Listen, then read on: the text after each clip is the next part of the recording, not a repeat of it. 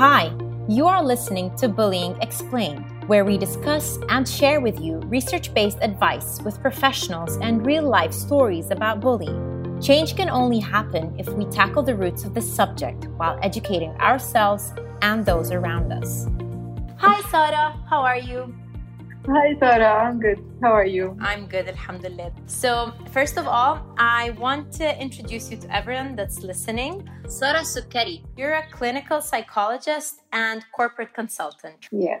Yeah, you are nationally certified from the US and you've been working for the past six years in the field of mental health counseling. And you're also currently pursuing your doctorate of psychology at Walden University. Yes. Yes, well, that's You're right. amazing, honestly. That is amazing. Thank you. Thank you. Can you tell us a bit more about your experience being a therapist with people who have dealt with some sort of bullying in their life? Is there ever something common between them? So, first of all, bullying doesn't only affect the person being bullied, it affects the whole system, like how they make friends, how they make attachments with their family, with everyone they know, basically. So, it affects their entire interpersonal relationships. But the one common thing that I found is the self esteem issues that they develop over the years. Because imagine being bullied for, for example, being too fat or too skinny or too tall or for whatever the reason is, it hits hard in your self-esteem from a very young age. And unfortunately, it gets carried away and you take it with you when you go into adulthood later on. Yeah, honestly, I absolutely agree. I was a person that was really bullied when I was young, and I've been bullied throughout the years in school. And only recently, or maybe a few years ago, did I realize like the repercussions this has had on me and on my personality, on the way I behave around people, the way I behave when there are certain crowds of people that I'm not comfortable with. It always results because I was bullied and I'm always a bit anxious to approach them, to talk to them, and to be basically exposed. So I was wondering, are those some of the symptoms that generally people have because they have been bullied, or is this something that depends on each person? What you mentioned is more or less the same thing that most people who are bullied experience. But you can add to it also other things like, for example, if you're approaching or if you're getting into a new relationship, okay? All of us, we all have baggage, we all have our insecurities, we all have these issues. But with a person who's been bullied, everything might be a trigger. So it depends on how you are bullied and in which context you are bullied. But triggers are all over the place. So it really affects how you see people and sometimes it makes you scared of them it makes you go into isolation more. I don't want to meet anyone new. I don't want to talk to anyone new. Just stay with my comfort zone. And all these things are more or less the symptoms of how people exhibit bullying or like side effects of bullying. Yeah, you're completely right. In the past few years, as I said, I was noticing stuff in me that made me realize that bullying is really, really a horrible epidemic that is not only in schools and not only in workplaces, it can happen at home, it can happen anywhere. And there's also cyberbullying. Everything is on social media and everything is connected to social networking platforms and all that. So the bullying over there is taken to a whole other level. How can a person that's being bullied uh, online or in school or at work or anywhere, as a matter of fact, how can they just realize that this is bullying and start to work on themselves that it does not affect them negatively. Imagine everything you do, you perceive it as something being watched by everyone around you, and you're trying so hard not to let anyone down or not to get on someone's nerves. You know, the problem with bullying at a younger age is that it involves some sort of a threat. So either a threat to yourself, to whether you're being friends, you're having friends or your social group, or a threat to your own personal safety because sometimes it involves hitting, um, name calling, and like you said, with cyberbullying, it's also an issue because if it's online, if it's online, it's online forever. Whoever was to look at it, they're to find it. It's there. Even if you were bullied as a kid, as a child, now we have more tools to respond back without it seeming the retaliation. So by responding, I mean defending yourself in a way that keeps your stance as strong as it could be, while still giving you the chance to be assertive and say, I don't like this, I don't accept it, and I'm not going to go along with it any longer. So one thing to remember is whoever is bullying you, they have their own issues as well. They're just taking it out on you most of the time because to them you seem weaker, which is not the case. Not because you're silent or you did not talk about it, it doesn't make you weak, but it makes you maybe unable to react in certain positions or in certain situations. First thing to remember is they also have their issues like everyone else, like you, like me. It's fine. The second thing, caring too much, too much about what people think is not going to get you anywhere. So you set your own go- goals, you set your own rules. Whoever doesn't abide by these goals or rules, I'm not going to say ditch them, but make them less of a priority in your list. Those are two um, beautiful points. So how to realize it is one thing and how to deal with it is another. How to realize it, bullying is any form of interaction between you and a person that involves a threat if you don't do something or if you do something. So for example, if you post this picture, I'm going to tell all your friends that you are, I don't know, you're against them and you're not going to have any friends. That's bullying. So that's in terms of realizing it just think of does this cause a threat to me? Am I afraid? Am I intimidated by this comment? This is how to be aware of who is being bullied. How to deal with it? Well, if it's something that has ended when your childhood is over and now you're just dealing with the repercussion, then I would highly suggest that you look into your self esteem.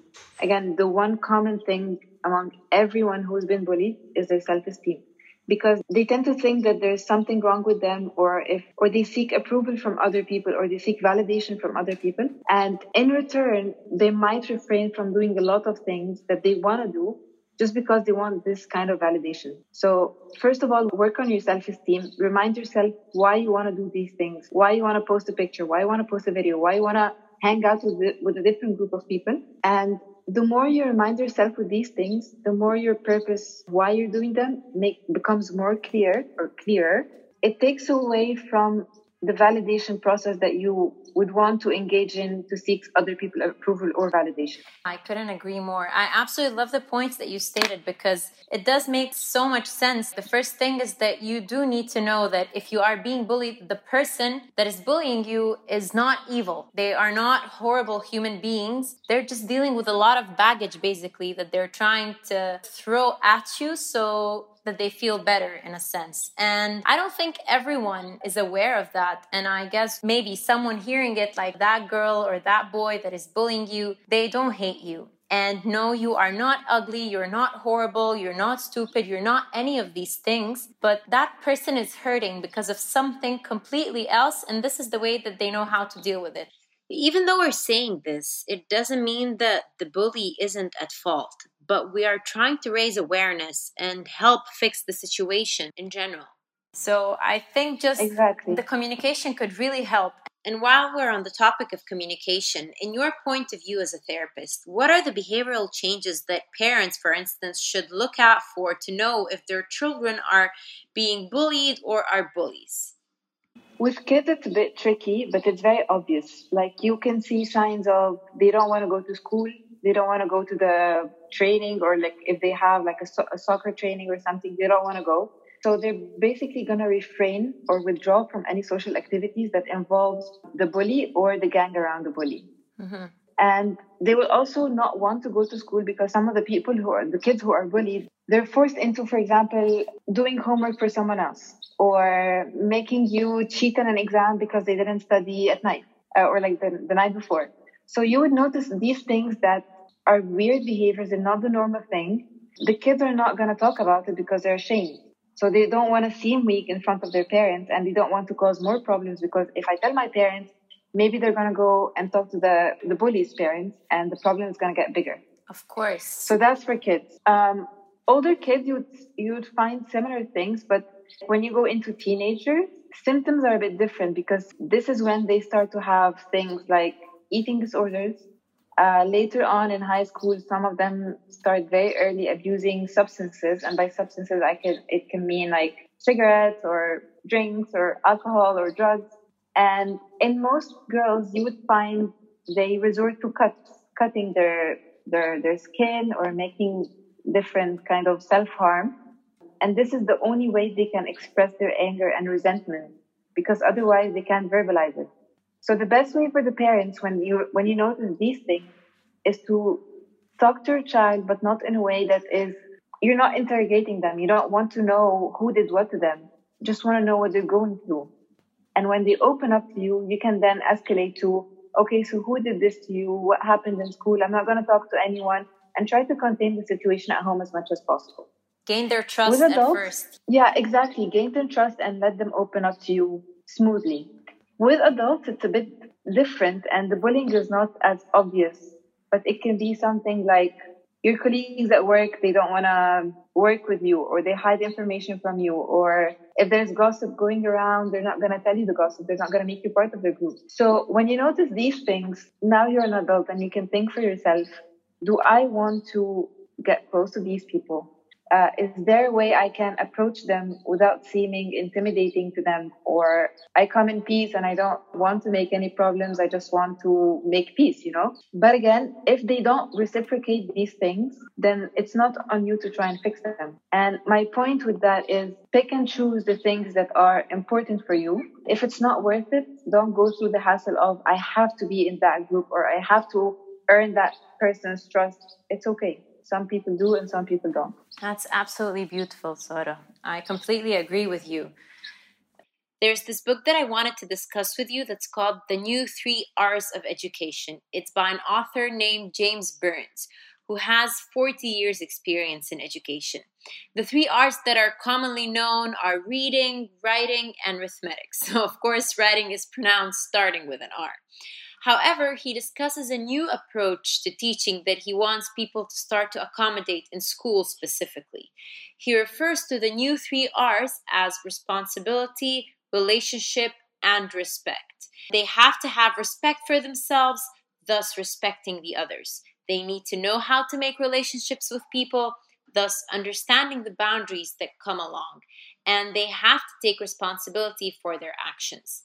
He basically advocates that those three things act as a pillar when we want to heal a bully and have this behavior come to an end. Absolutely, absolutely. And respect is a very big thing because when you have respect for other people's lives and when they have respect for other people's differences, that makes you more of an understanding person. Now you understand that they're different and that doesn't make them weak and that doesn't make them strange. They're just different. So respect is what is absolutely yes. Uh, responsibility is a very big thing because most people, when they do actions that they're not so proud of, they always blame it on something else and they do not take responsibility for it themselves. So yes, they need to learn, and that's the key. They need to learn it because they don't have that skill of owning up to their mistakes or their bad behaviors and be responsible of the consequences that are happening in return and that also it's the same cycle or the same loop it goes respect responsibility and relationship they all go into the same thing once yeah. you adjust the first thing everything else falls in place let me add another r for you and that r is for resilience and resilience is the notion that kids are very resilient which means they have the capacity to overcome any challenges and to bounce right back up. Most kids have that resilience. Most kids have that strength mainly for the kids being bullied, not the ones who are bullying. Mm-hmm. But for the for the previous question you asked about the parents, they yeah. need to also focus on the resilience and enhance the strength that the kids have and make them more stronger. That's a very good point, actually, because the more you try and save your kid, the more they're going to be under, like sheltered under you and constantly seeking you to save them from any situation. So, like you said, parents should completely and always actually encourage that the child or the older child is resilient like you said. That's a very interesting point. I've never thought of that but i do remember the more i was resilient as a kid the more the bullies would back off but then new bullies would come in. So the whole cycle would start again. But i just wanted to know do you think it's a vicious cycle? Like who is bullied is more likely to become a bully later on in life? Um, i cannot make a generalization that the majority do but some of them grow out of it and some of them get damaged by it but i don't see the damaged ones trying to become bullies in life. I think it's going to be the other way around that they're going to be very empathetic towards the people being bullied and they're going to stand up to the bullies later on. But the ones who turn out to become bullies themselves probably had no other way of getting what they want but the same way that other people use to get what they want from him or her Mm-hmm. Do you get my point? Yeah, absolutely. So for some people, yes, those who do not have enough social skills or enough, I don't know, life experience to find out different ways, uh, might like resort into bullying later on. When would you basically think it's the right time for a person to start seeking professional help, whether they're bullying or being bullied? When do you think it's about the right time that that person needs to work through that matter? For the people being bullied, I think the earlier the better. And by the earlier, I mean once you start to notice symptoms showing up, they better talk to a professional because maybe parents have their way of talking to their kids, but when the matter is sensitive and at the same time shameful for the kids, they don't want to show that kind of weakness to their parents. So bringing them into a child psychologist, they will have so many different techniques of getting that information out from the, from the child. For adults, and not only for bullying, but for any matter related to mental health, I think the moment you start to feel like your daily functions, the things that you usually or normally do every day and you have the energy and the tolerance for are no longer interesting or are no longer something that you want to do or they're, they're affected. Like if you, for example, are bullied at work and by time you just don't feel like going to work, take a minute and think of why is this happening? Is it because I'm tired or is it because the people there, I don't want to meet them? So once you start to feel like there's a change or like a change away from the direction where you want to be heading, this is when you start to seek help. Yeah, that sounds about right, basically. Is there anything else you would like to add? Something that you have been noticing over the years that you've been doing mental health counseling? Is there something specifically related to bullying, maybe, that you would like to share? Yeah, a few things. First, I used to work in schools, and one of the things I noticed is punishment for the bullies is not always the good option because at the end they're gonna resent the person that they're bullying for like telling on them or or exposing them. So it's only gonna build in resentment. But the best way to deal with a bully is to actually contain them understand what the problem is. Why are they not expressing themselves in a positive way and taking it out on other people? That's first. Second, you know how many suicide cases I got in schools in Egypt just because of bullying? There is plenty. Many of them are not registered because of how taboo it is. The whole case is very sensitive. There's just only one suicide that I could come across. It was about this girl. She's 14 years old and she threw herself off of the fourth floor of the university building because her teachers and the students were making fun of her skin color, of the way she spoke, and of the way she looked. So just that case made me realize that this has horrible repercussions. And unfortunately, many people are not taking it seriously that they need to tackle and tap into the subject even more. You're absolutely right. It's out of shame, out of culture, out of so many different aspects that rates of suicide are not being registered. And it's really high in Egypt, regardless of people not registering or talking about it but it's really high in Egypt. And it's mainly because they feel like it's very hard to seek approval. And we're a very like social country somehow. Everyone knows everyone and we like to be in a, in groups and all that. So not fitting in in one group can have serious damages on your mental health. The feeling that everyone is rejecting you, the things that you want you cannot get, all these things have really, really bad consequences. And there was also this one thing back to the question of how to deal with bullies. There was this one video where one of the schools, they adopted a new technique for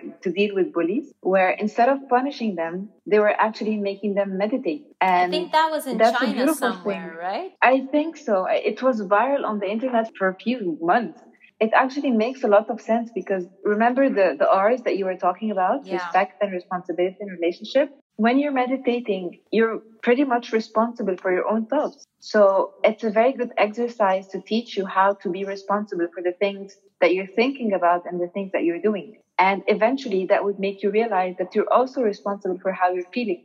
So if the bully is feeling, for example, let's say a bully has marital problems at home, his mom and dad, they always fight and all these things, and they want to take it out on one of the students in school. Meditating would make you understand that because you have different issues at home, because you think, for example, that your parents don't love you, you just want to take it out on someone else. So then you would understand why you're doing the thing, the things you're doing, and eventually you'll be able to change how you feel about not being loved or understand that divorce doesn't mean not being loved by your parents. And at the same time, it will make you get the, like, take the responsibility of your own behavior. You are responsible to change and you are responsible for every action that you do. And it doesn't only affect you, it affects other people as well.